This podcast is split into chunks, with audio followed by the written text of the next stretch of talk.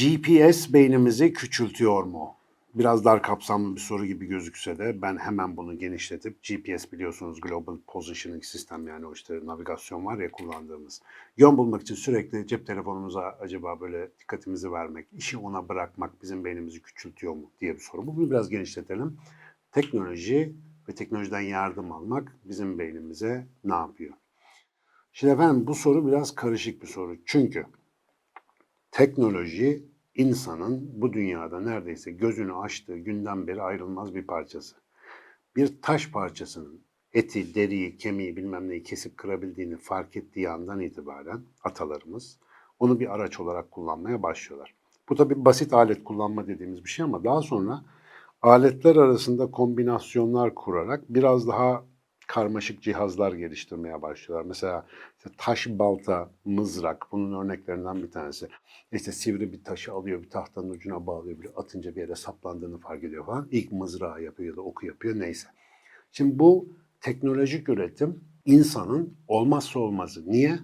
Diğer hiçbir canlıda olmayan bir durum var. Zayıf ve çıplaz. Dünyada işte pençe, diş falan öyle ekstra bir donanımımız olmadığı için hayatta kalabilmek adına böyle yardımcı nesneler üretmemiz lazım. Bunlar olmasa insan diye bir varlığın bugüne kadar gelebilmesi söz konusu olmazdı.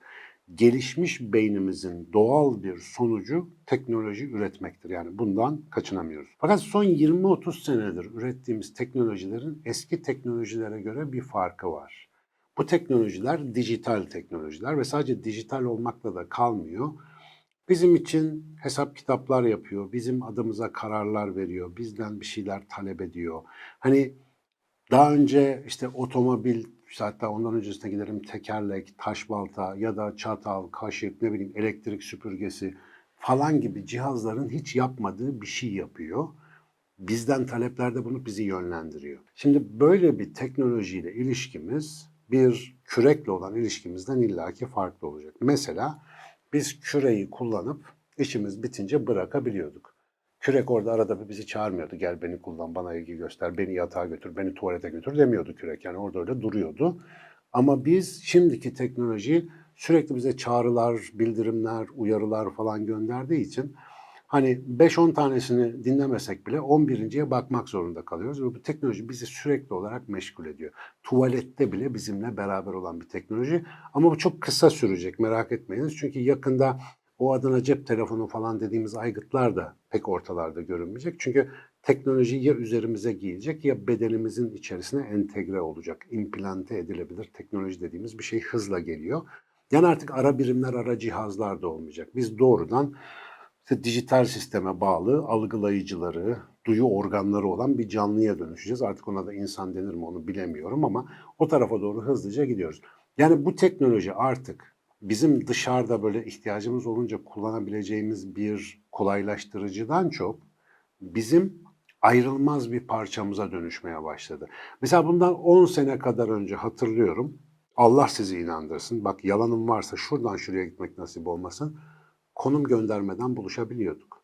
Mesela insanlarla hatta bundan 20 sene önce cep telefonu falan yokken koskoca Ankara şehrinin ortasında 3-5 arkadaş aynı saatte bir araya gelebiliyorduk mesela. Şu anda gençlerin hafsalası muhtemelen bunu almayacak. Ya nasıl oluyordu falan diye.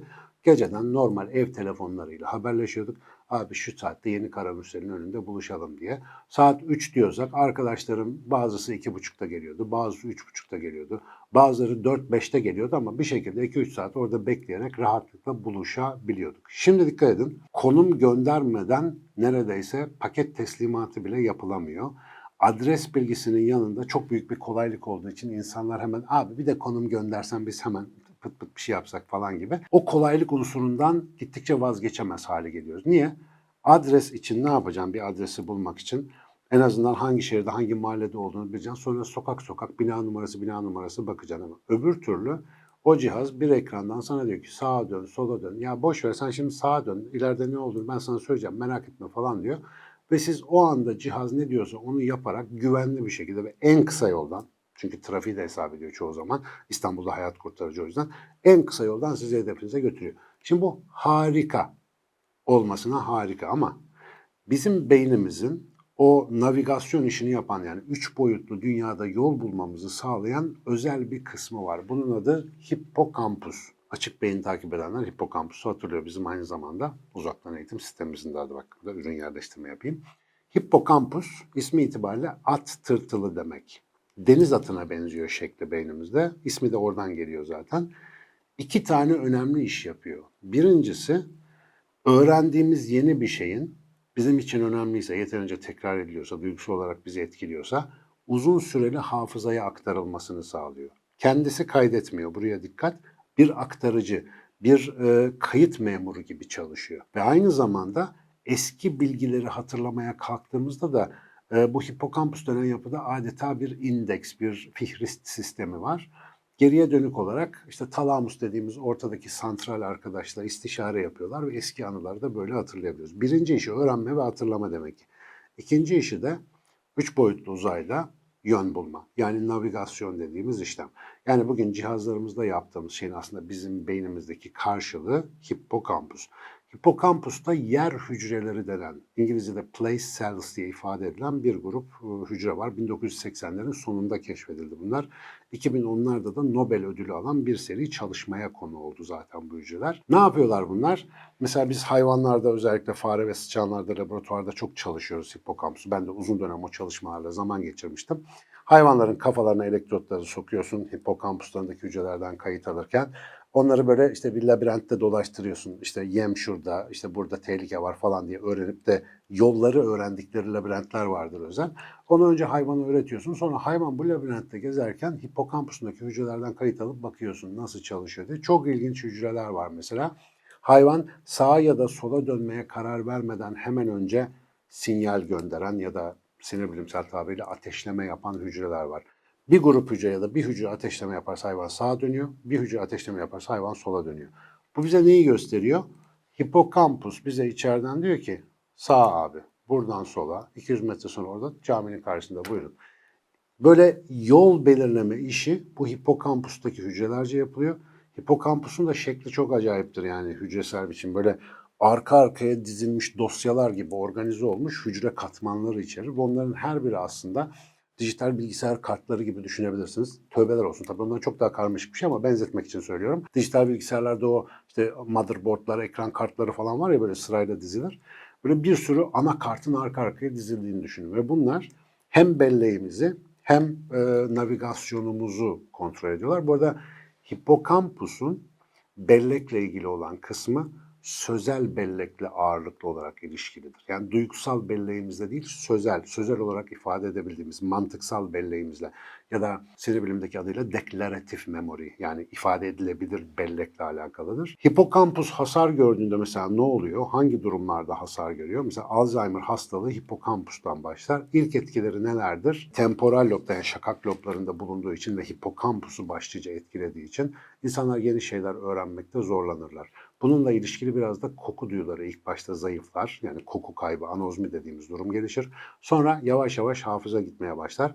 Alzheimer hastalığında en fazla mesela ne duymuşsunuzdur? Hani muhtemelen klinikte çalışmıyorsanız, nörolog değilseniz pek bilmeyebilirsiniz detaylarını ama mesela eve gidemedi, kayboldu. İşte yaşlı bir amca vardı, kayboldu falan diye tatil yerlerinde çok anons yaparlar. Evin yolunu kaybederler mesela. Neden? Yine hipokampusta çöp birikmesinden, nöronal çöplerin yığılmasından kaynaklanan bu Alzheimer hastalığı hipokampus işlevini bozuyor, yol bulma da bozuluyor.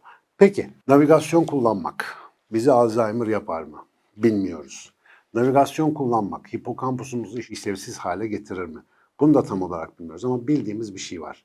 Beynin en fazla hücre üreten ve ömrümüz boyunca nöroplastisite yani yeni bağlantılar yapabilme yeteneğini en uzun süre muhafaza eden yeri hipokampus.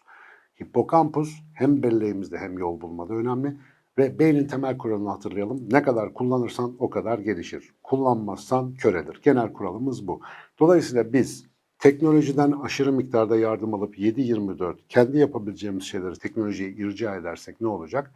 Bu yeteneklerimiz yavaş yavaş azalmaya başlayacak. Evet muhtemelen navigasyon kullanımı Yani dijital navigasyon kullanımı. Hayatımızda çok fazla yer tutmaya başlarsa eğer ki şimdi baya baya yer tutmaya başladı ama şey de düşünün. Her sabah gözünüzü açtığınızda bir anda okula gideceksiniz. Gözünüzdeki görüntünün üstüne artırılmış gerçeklikte bugün buradan git, şu gün şuradan git diye işaretler çıktığı bir yakın geleceği düşünün. Mesela böyle bir durumda ben nereden gideyim, giderken şu parktan geçeyim diye bir seçeneğiniz bile kalmayabilir. Otomatik pilotta dijital implante edilmiş teknolojilerinizin size gösterdiği yolda gitmek zorunda kalabilirsiniz ve bu inanın 5 yıl içerisinde hayatımızda göreceğimiz bir şey çok yakın.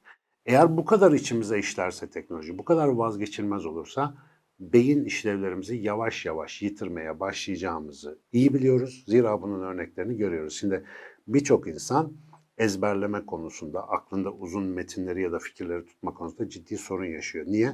Kaç kişinin telefon numarasını ezbere biliyorsunuz? 15-20 seneden beri elimizde cep telefonları var ve bu cep telefonlarının sağ olsun bir de böyle rehberleri var. Bizim için numaralar, isimleri tutuyorlar. Eşimizin, çocuğumuzun, hatta sevgilimizin bile telefon numarasını bilmeyebiliyoruz arkadaşlar. Bilmeye ne gerek var? Zaten dijital hafıza bizim için tutuyor. Peki bunun bedeline ön beynimizi çalıştıran, ön beynimizin çalışmasıyla becerebildiğimiz çalışma hafızası ya da working memory diye bir şey var. Zayıflıyor. Dikkatimizin süresi kısalıyor. Aklımızda uzun kavramları tutamadığımız için akıl yürütme, felsefi yapma, derin sonuçlar üzerinde düşünme ve yeni sonuçlar çıkarma becerimiz gittikçe sekteye uğruyor. Kendi başımıza kalıp kendi kendimizle sohbet edebilme yeteneğimiz ortadan kalkıyor. Çünkü ne konuşacağımızı bilmiyoruz. Aklımızda sadece uçuşan kısa kısa sloganlar, mini mini kelimelerden başka pek bir şey kalmadı. Dijital teknoloji bizim işimizi kolaylaştırmak için yaptığımız bir şey ama her nasıl ki işte motorlu taşıtların icat edilmesi, e, işte büyük şehirlerin kurulması, bu kadar çok gıdanın üretilmesi sonucunda biz hem hareketsiz hem çok yiyen canlılar haline geldik ve vücudumuz bundan bir sürü zarar görmeye başladı. Günümüz teknolojisinin de bize verdiği zararların daha ilk emarelerini görmeye başladık. Ben teknolojiyi çok severim. Bu yayın size teknoloji sayesinde ulaşıyor. Teknoloji asla tükaka yapmaya tahammül edemem. Teknoloji çok önemli bir nimettir ama insanın fabrika ayarlarını bilmiyorsak, insanın ne için yapılandırıldığını bir şekilde bize anlatmamışlarsa biz oh ne güzel ya Rabbim ne nimet ne güzel teknoloji diye kullanırken içeride sistemler yavaş yavaş çökebiliyor. Yavaş yavaş bu yeteneklerimiz bizi terk edebiliyor. Ve belki 5-10 sene 20 sene bir şey olmuyor ama 20-25 sene sonra 30 sene sonra 40 sene sonra hayatımızın olgunluk ya da yaşlılık dönemlerinde öyle işlev kayıpları yaşamamız olası ki geriye dönüp de bunları tamir etmemiz pek mümkün olmayabilir. O yüzden şimdi şu anda yani yol yakınken nasıl bir organizma olduğumuz konusunda biraz daha bilgi biriktirelim. Bunun için en kolay yapacağınız şey açık beyin takip etmek. insanın fabrika ayarlarını okumak, yeni dünyanın cesur insanına bir göz atmak vesaire vesaire. Böyle biraz biyoloji, evrim, canlılık falan filan o tip konulara acık kafa yormak. Mesela buna bir sene ayır, ayırsanız ben iddia ediyorum yaşamınızın sonuna beş sene rahatlıkla ilave edebilirsiniz okuduğunuzu uygulamak şartıyla tabii ki. Bu konularla biraz ilgilenip de teknolojiyi ona göre kullanmaya başlarsak şimdi şu anda burada gelecekte birçok sorundan otomatikman kurtulmuş olabiliriz. Teknoloji çok güzel, çok göz bayayıcı ama onun bizim hayat oyunumuzu bozacak bir oyuna dönüşmesine izin vermemek lazım. Bu da devletten, teknoloji şirketlerinden, sermayelerden bekleyebileceğimiz bir şey değil. Kişisel teknoloji kullanım kültürümüzü kendimiz geliştirmemiz lazım ve çocuklarımıza bunu öğretmeye çalışmaktansa onlara mütekamil örnekler olarak böyle karşılarında güvenle durabilmemiz lazım. Önce biz becereceğiz, etrafımızdaki herkes de becerecek. Teknoloji güzel, tehlikelerini unutmazsanız.